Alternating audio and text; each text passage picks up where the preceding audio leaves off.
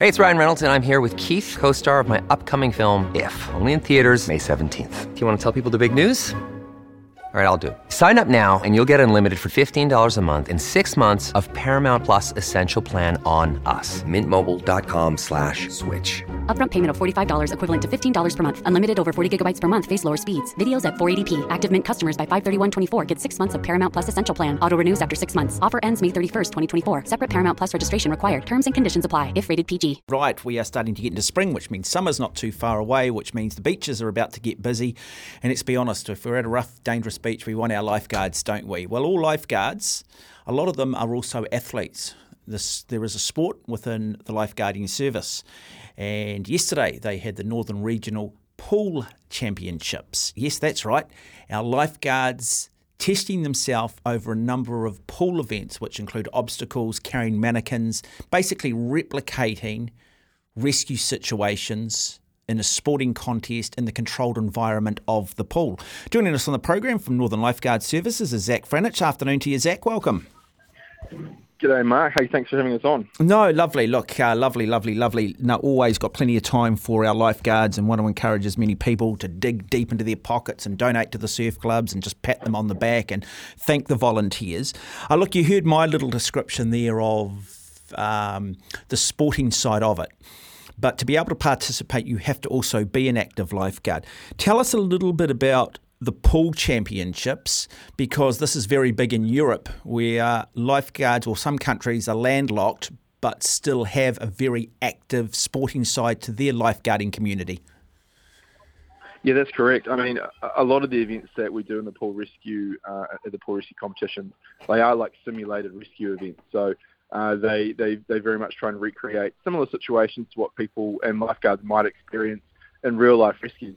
Uh, at this weekend's Pool Rescue Championships, we had over 200 junior and senior lifeguards from, from right across the country, uh, and the calibre of those uh, varies from those who just from those who are just there to have a crack uh, to those who are trying to you know have Olympic aspirations in the in the swimming world. Um, at the National Pool Championships in a few months, in a few weeks' time, we could very likely see the likes of Zac Reid and Lewis Clareburt put their put their cap and goggles on um, to try and have a tilt at making a, a world champs team ahead of uh, next year's lifesaving world champs on the Gold Coast. So, uh, yeah, look, there's there's something for everyone, uh, and if you just want to have a crack, there's plenty of events for you. And likewise, if you want to go up against the very best in the world in the sport, there's also a home for you too. Uh, that's what I do like about it. Just being there yesterday and watching the juniors is that it doesn't matter whether you're at the pointy end or just wanting to be involved. Everybody's incredibly encouraging. There are no egos. No one gets mocked or feel embarrassed if they're not at the level of a Steven Kent or some of our sort of former elite swimmers. That's what I do like about it. Can you just describe, give us an example of a couple of the events or some of the events that the lifeguards participate in which do simulate a rescue type situation? Yeah, so one of the events is uh, is an obstacle race, which is essentially uh, what you might. It, it, it's supposed to simulate a wave, so it really is a set of gates which uh, which extend which extend across the pool. You know, sit uh, you know from anywhere from half a meter to a meter under the water, and as swimmers swim along, they have to navigate and dive under and porpoise under um, and come up the other side. Um, so the races are either 200 to 100 meters uh, depending on the age and depending uh, depending on the on the ability. Masters have a little bit shorter as well.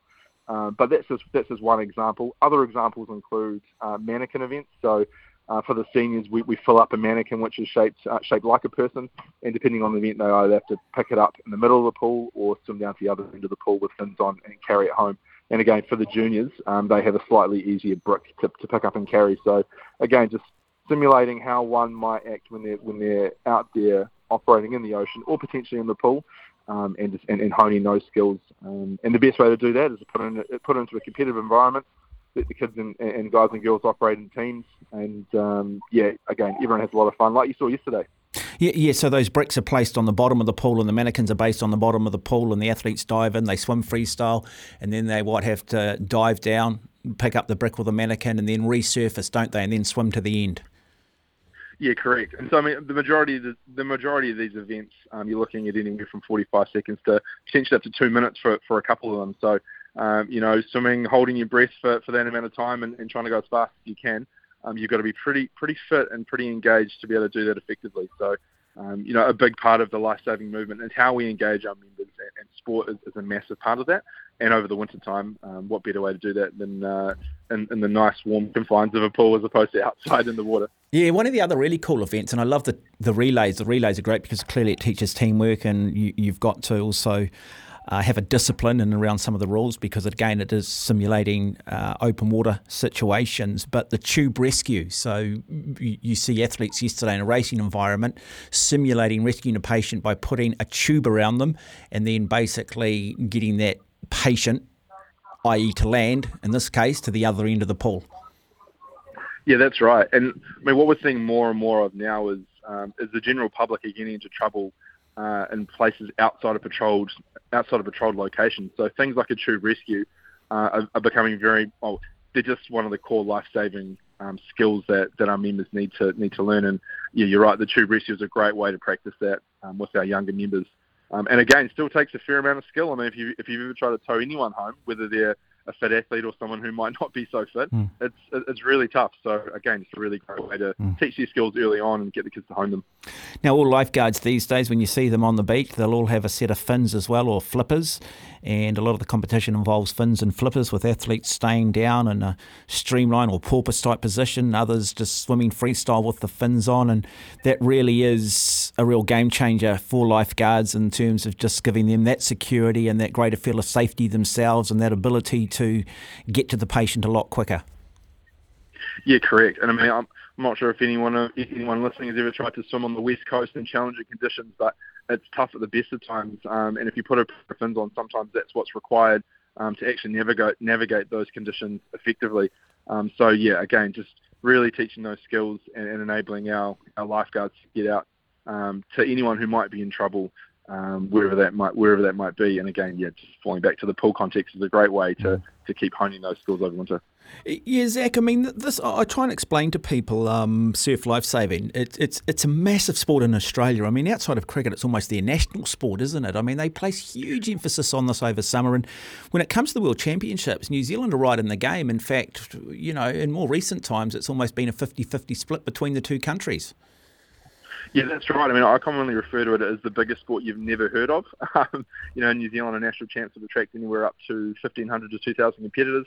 Um, we have 73 clubs across New Zealand, and, and a lot of those have um, have uh, effective surf sports program with paid or part-time paid coaches in them, um, and that's just unreal, right? Yeah, I mean, you might expect that from the hockeys and the rugby's of the world, but um, to have uh, what you would call a minority sport having paid coaches, um, at, at, you know, at, at a number of those clubs, that's that's um, yeah, you, I guess you just wouldn't expect it from a from a minority sport, but that's really where we are. And and to your point, you know, at the World Champs, we really are um, it is really between us and Australia. We um, compete very well on the beach, but also compete very well in the pool as well. And you mentioned at the top mm. of the mm. show um, that that's an event the Europeans are great at, uh, and they have a lot of their Olympic swimmers mm. also go through that, that, that similar pathway from the likes of Italy and Germany and France, mm. Spain. Um, and the like. So yeah, it, is a competitive sport. Um, over 50 countries, you would you would you would see uh, over 50 countries lining up at any given World Championship event. So um, it does have global reach, and um, no, it's, it's, very exciting to watch. Yeah, a lot of former Olympians, particularly in swimming, have gone on to make the um, Black Fins team. And you mentioned Lewis Clareburt. This is this is not just a sideshow for him. He's genuinely engaged in this side of the sport and this side of swimming. Yeah, no, absolutely. And, and, and the conversations are very much you know how can they make this work as part of their Olympic campaign. Uh, fortunately, next year the Olympics will be before the lifesaving World Champs, and and yeah, both uh, both Lewis and, and, I mentioned Zac Reid before. He's another, another current Olympian. Um, yeah, we, we know conversations are happening with with, with those boys, um, and they you know they really enjoy the team atmosphere that, that comes with a sport like surf lifesaving. Um, swimming, you very much is very much you on the blocks, um, but in a in a, in a surf lifesaving environment, the, the teams are really uh, so the event is really a, a team accumulation of points. So um, yeah, those boys really enjoy that, and, and it's yeah it's, it's very much factored into what the next year could look like. And Zac, you've also just recently returned from overseas for another uh, for another sporting event that's part of the Surf Life Saving um, portfolio. Tell us a little bit about that. Yeah, that's right. So last last week uh, we had two teams racing from New Zealand against two Australian teams in what we dubbed the Battle of the Tasman. Um, this is really a, a, a world a lifesaving world champs run through, um, which was held on the Gold Coast ahead of next year's event, and that included two days in the pool uh, at Southport uh, Aquatic Centre, where they held the Com Games, and then two days on the beach uh, at uh, at Broadbeach, just next to Kurrawa, where they'll hold the beach events for the Lifesaving World Champs next year. Um, so the four days of competition, so it was a really great hit out for, for our New Zealand junior and New Zealand pathways team to come, up, come up against Australian counterparts. And they're also joined on the on the uh, Saturday and Sunday at the beach in the ocean with the Australian Open team.